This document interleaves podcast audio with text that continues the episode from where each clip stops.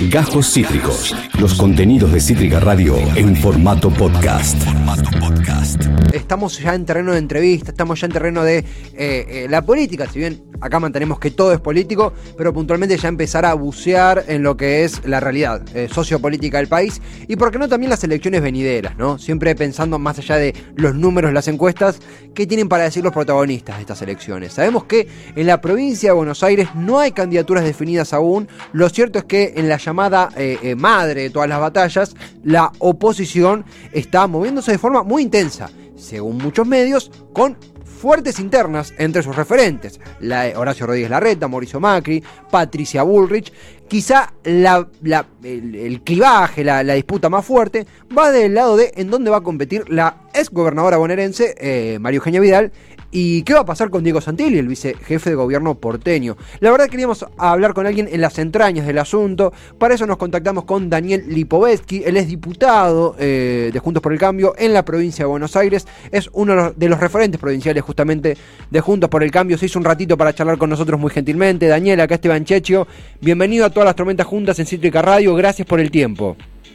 Hola Esteban, ¿cómo estás? Buenas tardes. Encantado, sabemos que son días súper movidos, eh, venimos molestando hace un rato, así que eh, vamos a, robarte poquito tiempo, lo prometemos. No, no hay problema, a disposición. Gracias, muchísimas gracias, Daniel. Principalmente, eh, yo soy bonaerense, me sorprendió un poquito esto de, por ahí de que Vidal pueda competir en la ciudad de Buenos Aires. Fue una, eh, una gobernadora en su elección de carácter histórico, bueno, primera mujer, primera de una fuerza no perteneciente al radicalismo al peronismo. Pareciera, si me guío por los medios, con todos los cuidados que hay que tener, que todo indica que va a competir en ciudad. Eh, ¿Qué nos podés contar a los bonaerenses sobre esto? ¿Es una chance real o es una exageración desde los medios de comunicación? Es un tema que todavía María Eugenia no decidió, por supuesto que está en evaluación, eh, ella, digamos, eh, como cualquier dirigente, tiene la posibilidad de, poder decidir si quiere ser candidata o no, y, tiene la posibilidad de poder ser candidata en cualquiera de las dos jurisdicciones por una cuestión lógica. Eh, quien ha, sido, nació en un distrito y tiene domicilio en el otro puede ser candidato en cualquiera de los dos lugares, por eso ella ya fue en su momento candidata a vicejefa de gobierno de la ciudad de Buenos Aires eh, y fue vicejefa eh, fue electa y después fue candidata a gobernadora porque tenía, digamos, esta, duplicidad como tenemos, como, muchos dirigentes también lo tienen. Claro. En ese marco me parece que es una posibilidad, quizá vuelva a ser candidata a la ciudad de Buenos Aires, teniendo en cuenta justamente que parte del desarrollo de su carrera política lo hizo ahí. Eh, pero bueno, será una decisión que la va a tomar seguramente cuando retorne de su viaje, que hoy está, en este momento está en Estados Unidos, en un viaje, digamos, eh, de, trabajo y, y, seguramente lo decidirá. Yo creo que cualquiera de los distritos que sea eh, candidata va a ser una excelente candidata, así que me parece que nosotros tenemos que en esta elección tratar de tener la mejor oferta electoral posible, más allá de que por supuesto tenemos otros dirigentes que también son muy buenos y creo que esa es la gran riqueza que hoy tiene junto por el cambio, ¿no? Muchos candidatos muy buenos y eso creo que es la clave para hacer una gran elección, que sea el eh, digamos, el, lo previo a, a nuestro gran mayor desafío, que es el 2023. Y, y, Daniel, obviamente que, no se trata solamente de, hacer preguntas sobre Vidal a vos, que tenés una carrera eh, política independiente más allá de la afinidad y la cercanía, pero sí, eh, charlaba con algunos colegas eh, y pares comunicadores, eh, tiene una un peso político Vidal en provincia respecto a Juntos por el Cambio que no se puede dejar de lado. En ese sentido, en ese sentido lo que algunos evaluaban es que, bueno, como las encuestas, los pronósticos, todo esto con mucho cuidado dicho, dan por eh, dan el primer puesto a eh, el Frente de Todos en la provincia, probablemente una segunda derrota electoral para Vidal podía ser Danina, en cambio en la Ciudad de Buenos Aires la expectativa es muchísimo mejor. Ahora vos, en, en tu perspectiva política, ¿cómo juega esto? ¿Cómo te llevas con la pérdida, ¿no? A fin y al cabo, del de el peso político en territorio bonaerense de Vidal. ¿Cómo ves la reacción del electorado? Digo, ¿cómo cambia el mapa político según tu óptica, para bien o para mal, a partir de esta, de esta mudanza, como quien dice? Mira, yo no creo que la decisión de María Eugenia y de cualquier dirigente hoy sea en base a las encuestas. Primero porque, por supuesto, todavía es muy, falta mucho para la elección y es muy difícil poder medir con, con precisión cuál va a ser la definición del electorado en, la elección, porque no siquiera empezó la campaña. El mejor ejemplo fue el 2019, donde en La Paso se daba, eh, iba a ser un resultado más favorable a nuestro puesto y terminamos de un resultado desfavorable tanto en la provincia de Buenos Aires como, en, a nivel nacional. y, y después en, la, en, la, en la primera vuelta del 2019, si bien no logramos llegar a balotaje, eh, Mauricio que hizo muchísimo y tampoco las encuestas lo mostraban. Entonces, en ese marco, me parece que hoy solamente una decisión de ser candidato no en base a las encuestas, me parece que no se, ha equivocado y realmente hoy te diría que la mayoría de los dirigentes no hacen esa esa evaluación para ser candidatos o no. Me parece que la situación de María Eugenia tiene que ver con que en definitiva ella tuvo una responsabilidad altísima en la provincia de Buenos Aires, que para ser candidato de la provincia nuevamente, si es, eh, es, una decisión que ella de alguna manera tiene que evaluar, si no quiere por supuesto pensar en, otras perspectivas, como puede ser la ciudad de Buenos Aires, o también por supuesto como ella ha dicho, su vocación de ser candidata a presidenta. Pero me parece que en ese marco es una decisión muy personal que la verdad que no lo puedo no te lo podría, por supuesto, no, no tengo claro, porque ni siquiera en mis conversaciones que he tenido con ella en los últimos meses eh, esa me ha, hecho una definición para poder asignarte algo. Lo que sí te puedo asegurar sí, sí que, la decisión no va a tener que, ver con, el resultado de la elección. Más allá de eso, no creo que hoy eh, el, triunfo de frente de todos esté asegurado en la provincia de Buenos Aires, todo lo contrario, yo diría que y me, atengo a, a, lo que escucho de la gente, sobre todo en mi ciudad, La Plata, que es la que más camino y la recorro y hablo con los vecinos, timbre y, y converso mucho, hay mucho enojo con el gobierno nacional, más enojo aún con el gobierno provincial, con el gobernador Kicillof, que es una gestión muy mala, y me parece que toda esa situación eh, va a ser valorada por el electorado, por los argentinos, por los bonaerenses en, en septiembre y en noviembre, y yo veo que vamos a tener un resultado muy positivo, independientemente que podamos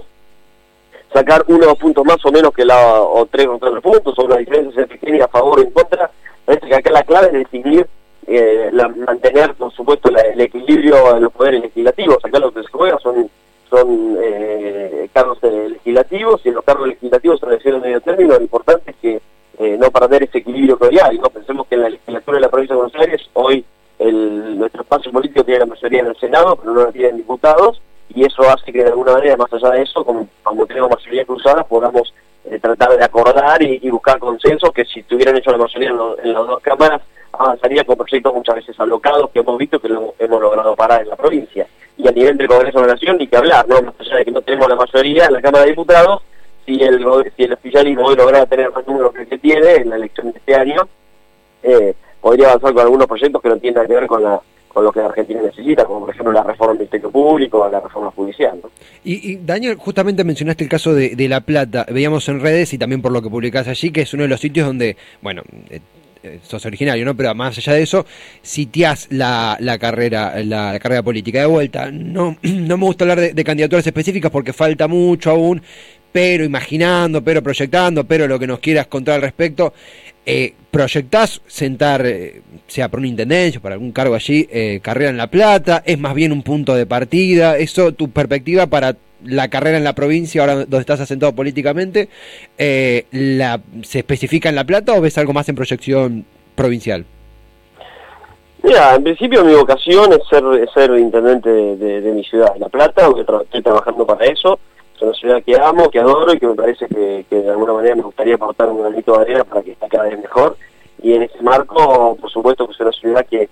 que es la capital de la provincia de Buenos Aires, la provincia más, grande y más importante del país, y, que en su momento, cuando nosotros éramos más, jóvenes, tenía un, gran brillo por justamente por ese error que cumplió nuestra ciudad, por ser una ciudad moderna, y que lamentablemente a través de los años, de las crisis recurrentes que ha sufrido la, Argentina, pero también de la, de la tragedia tremenda que sufrimos en la inundación del 2013, perdió parte de ese brillo y me gustaría trabajar para devolvérselo y también para que sea una ciudad más equilibrada, eh, menos desigual y me parece que ese va a ser el objetivo, por eso estoy lo que hago hoy es caminar, hablar con la gente, recorrer la cuadra por cuadra, pasarlo por manzana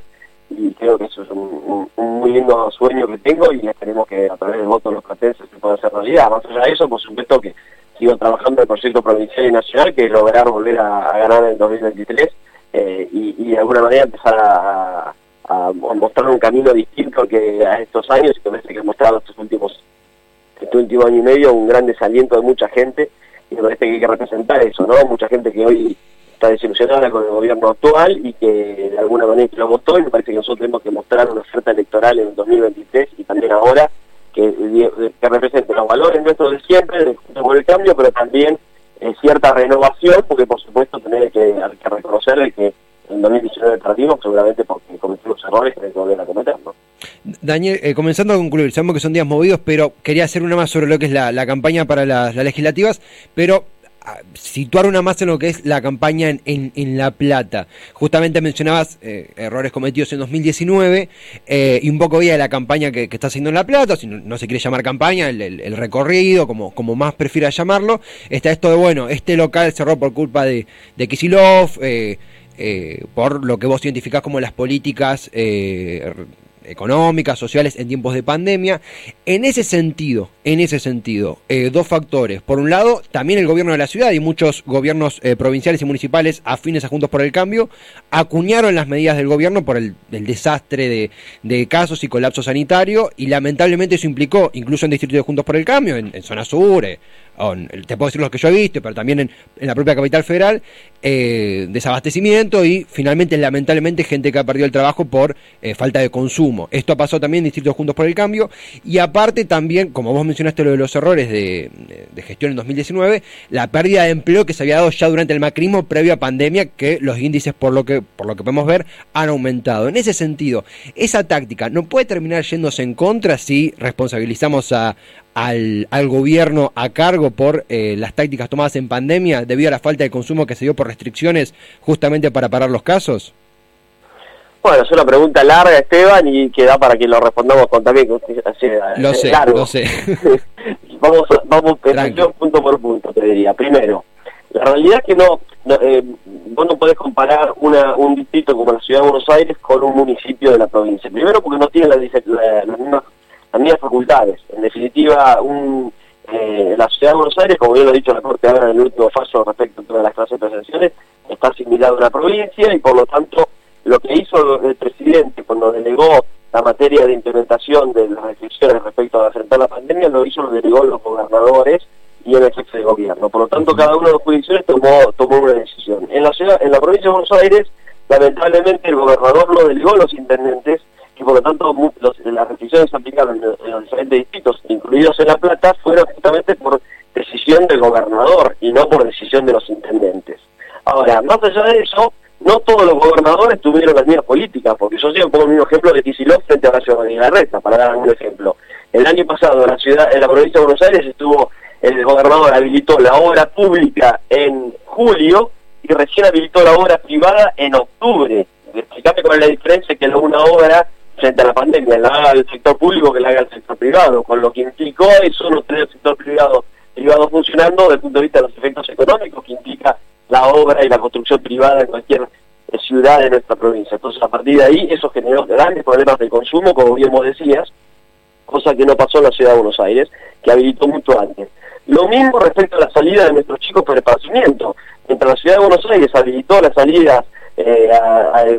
aunque sea en un horario durante el 2020, para que los chicos puedan estar unas horas de esparcimiento en un parque público, el, eh, mantuvo la prohibición de salir de nuestros chicos hasta octubre del año pasado, cuando ya la pandemia había bajado muchísimo su contagio, eh, y solamente les permitía salir a los chicos para ir a comer a sus papás en la compra. Pasa ya que la mayoría de gente no lo cumplía, demuestra cuál era la política de Kicillof, que como lo sigo mostrando hoy, cuando quería volver a seguir cerrando y no lo hizo ahora porque ya la presión social era enorme, la única, cree que la única manera de enfrentar la pandemia es cerrar y restringir y creo que eso, por supuesto, ha sido lo que ha generado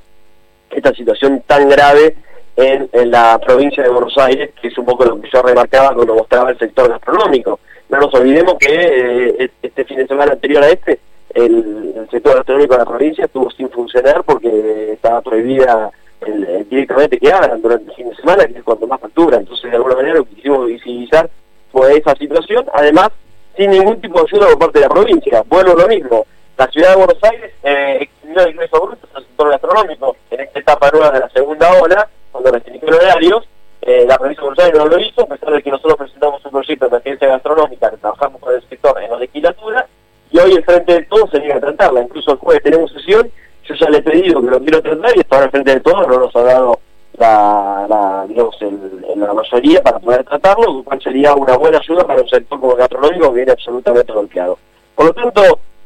creo que son muy distintas las, las situaciones de, de, la ciudad con la provincia y cómo han enfrentado la pandemia, más allá que, por supuesto, coincidimos que son estas restricciones que había que aplicar, no, somos no creemos que la pandemia no, implicaba que tenía que haber ciertas restricciones, pero hay algunas que eran viables y otras que no. Lo mismo con el tema educativo, sin lugar a dudas, que fue un error del gobernador que ahora recién lo reconoce pero que la verdad que dejar a los chicos sin clase durante un año, durante un mes y casi todo el año pasado, realmente generaron una tragedia educativa en la provincia de Buenos Aires que va a ser muy difícil de resolver, cosa que el jefe de gobierno de la ciudad de Buenos Aires no lo hizo. Eh, después, por supuesto, respecto a, la situación económica eh, de, nuestro gobierno, creo que cometimos errores y por eso hay que, revisarlo y creo que que hacer autocrítica de, esa situación. Pero si vos ves los números desde el punto de vista de la pérdida de empleo de este último año, 500.000 puestos de trabajo sobre el último informe de la semana pasada, eh, muestra que este año ha sido realmente eh, gravísimo, a pesar de que encima está la doble indemnización, con lo cual imagínate, si no hubiera habido la doble indemnización, no hubiera habido otras normas restrictivas, seguramente hoy estaríamos hablando de una pérdida de, de, de empleo mucho más grave, con lo cual demuestra que en definitiva eh, la situación hoy es muy complicada. Eh, Daniel, pero justamente, ¿no? Eh, como acá también reivindicamos y arreteamos la ley de emergencia gastronómica, que es imprescindible que se trate, porque basta con salir del estudio y vemos los negocios cómo están haciendo frente con lo que pueden, con una, una situación muy, muy, muy, muy jodida para los gastronómicos, así también como hemos reivindicado eso acá, Cabe decirlo también, no lo podemos regatear, eh, no le podemos esquivar el brazo a la jeringa, venga el caso con las vacunas. Respecto a lo que han dicho los sanitaristas, esto quiere decir como ha sido también, eh, tuviste cargo allá en la Ciudad de Buenos Aires, fuiste diputado de la Ciudad de Buenos Aires eh, y ahora en la, en la provincia, consultarte también justamente porque el modelo educacional de, Horacio Rodríguez Larreta este año presentó el presupuesto más bajo en cuanto a educación y las denuncias de docentes, mismo aquí hemos tenido de ADEMIS, que se replican en provincia con, lo que, con las aperturas de ahora eso no lo vamos a negar, por supuesto, que denuncian que no están las condiciones para una apertura, han sido gravísimas en torno a la ciudad. Han, lamentablemente, y sin querer golpear bajo, pero se han hablado, se habla y se, se, prueba y se atraviesan pérdidas de vida, pérdidas de maestros que no tenían las garantías por parte de Soledad Acuña para dar su, su, su clase, se contagiaron y fallecieron. ¿A qué voy con esto? Porque terminamos hablando de ciudad cuando los dos somos bonaerenses exportar o, importar, mejor dicho, el modelo de la reta a la ciudad de Buenos Aires nos haría ir, en mi humilde opinión, de Guatemala a Guatepeor, o en todo caso no es compatible con lo que, con lo que vos mencionás. ¿Hay alguna diferenciación que haga respecto a la política educacional de la reta en caso de que vos apliques una, por ejemplo, en, en, territorio platense? No, primero, eh, y vuelvo a lo mismo, el intendente no, no, maneja la política educativa, eh, para, eh, son, potestades de los gobernadores, así eso también está establecido justamente en la ley de educación.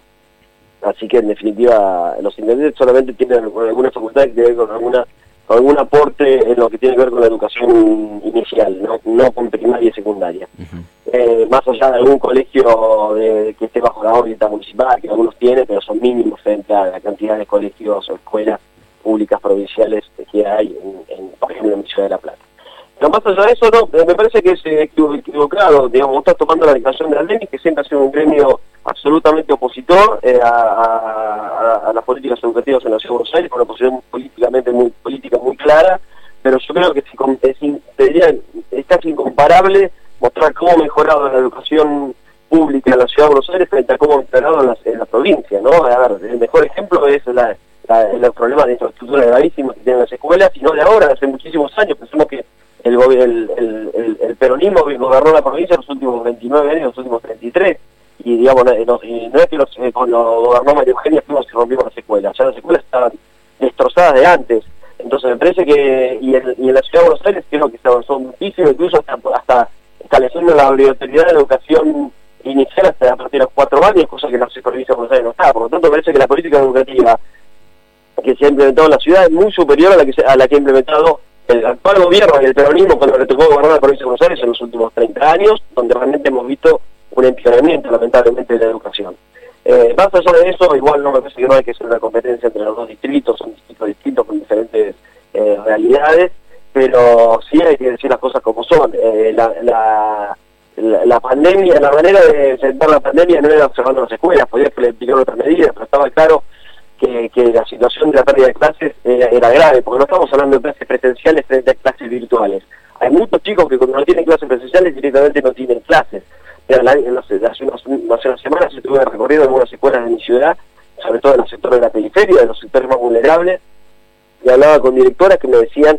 que en, el cuarto grado la mitad de los chicos no saben ni escribir, porque no tuvieron tercero y porque no están teniendo el cuarto. Entonces me parece que esas cosas no hay que evitarlas porque después no se van a recuperar nunca más en definitiva, por supuesto que uno lamenta cualquier muerte de cualquier persona, así como murieron docentes, hubo muchos que lamentablemente se contagiaron en diferentes prestaciones de trabajo, no solamente docentes, ¿no? También eh, seguramente trabajadores de, que trabajan en los supermercados, trabajadores de salud, de seguridad, muchos se contagiaron. Estamos sufriendo una, pandemia, por eso lo importante era mejorar, asegurar la, vacunación, cosa que este gobierno, por supuesto, eh, no, no, lo logró de ninguna manera, a pesar de los anuncios que hizo, nos decía que para entre febrero 20 millones de vacunados. Si hubiera cumplido con eso, hoy no estaríamos lamentando tantas muertes como las hemos lamentado, ¿no? Lamentablemente. Eh, que quedan, no, no quiero, no quiero quitarte más tiempo, eh, pero tenía una pregunta sobre la elección, pero hago un, un, una pequeña, un rematecillo sobre lo que es la, la campaña de vacunación.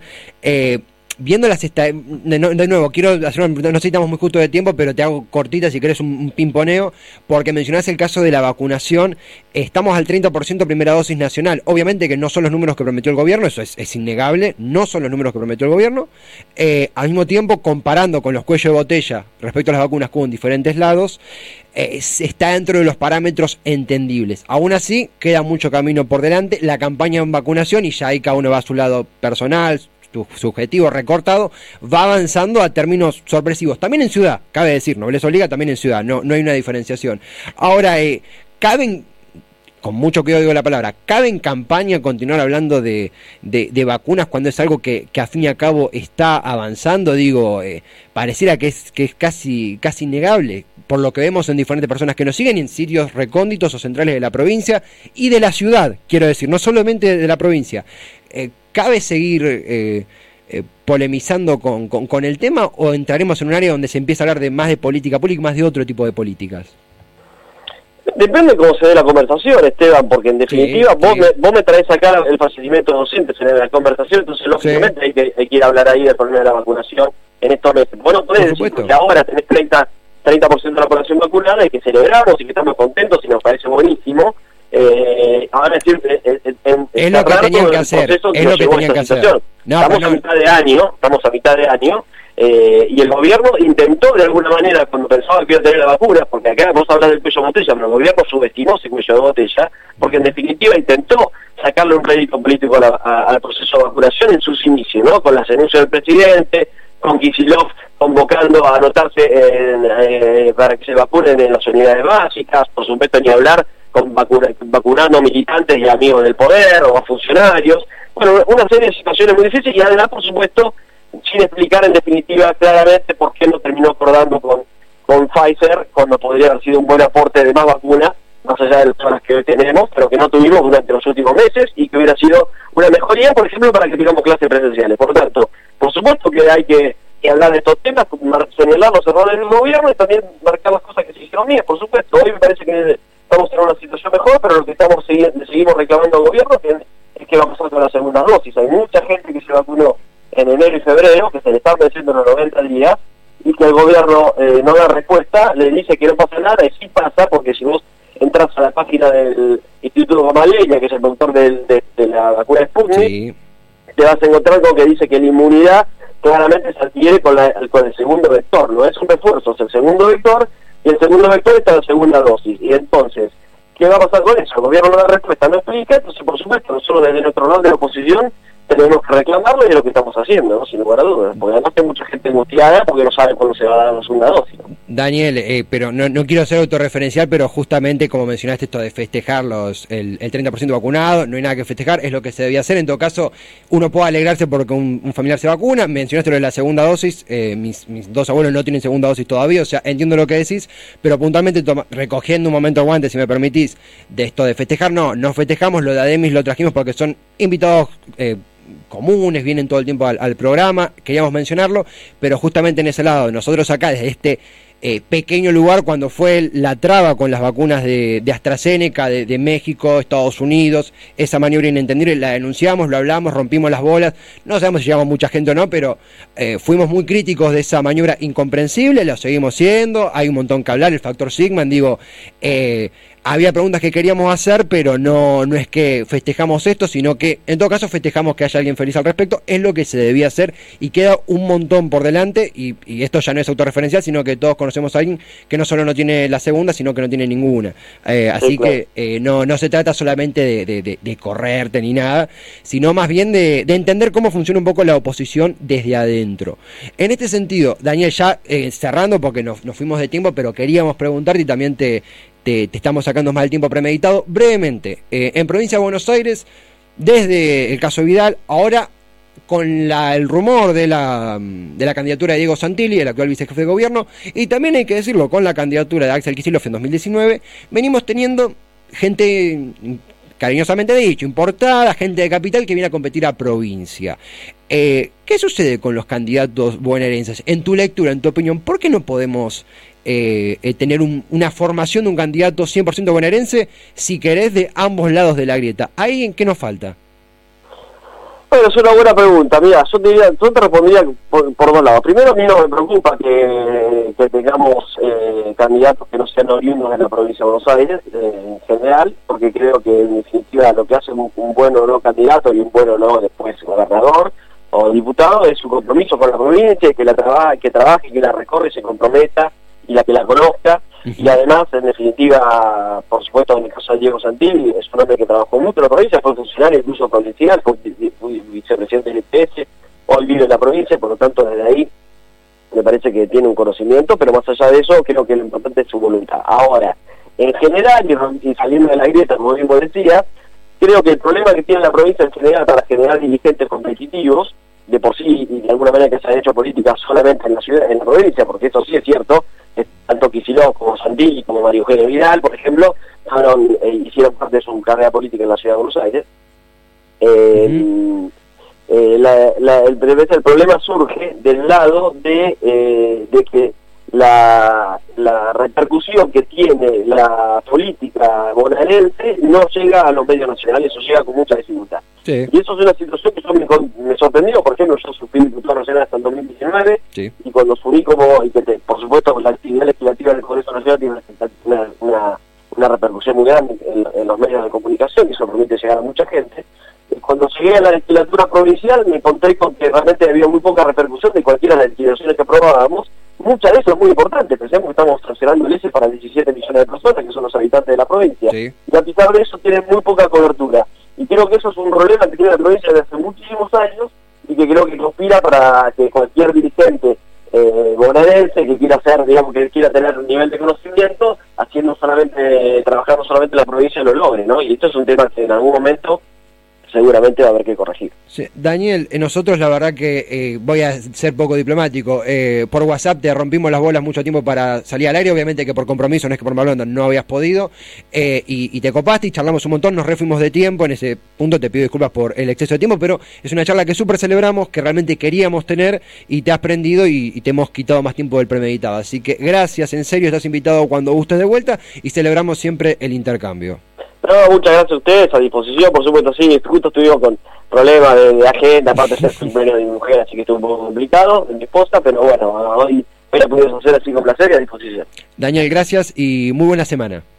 Igualmente, abrazo grande. Abrazo grande, Daniel Lipovetsky, diputado de la provincia de Buenos Aires, eh, referente provincial de Juntos por el Cambio. Eh, tuvimos una entrevista, a mí me gusta, yo eh, lo digo en joder, lo digo en serio, yo voy a trabajar con la cabeza, no con el invitado que no corresponde, porque es un invitado, habló en la forma de, de conversar, de charlar. A mí me gusta más que una entrevista, una, una charla. Obviamente hubo puntos donde no estábamos de acuerdo, pero al fin y al cabo se trata no de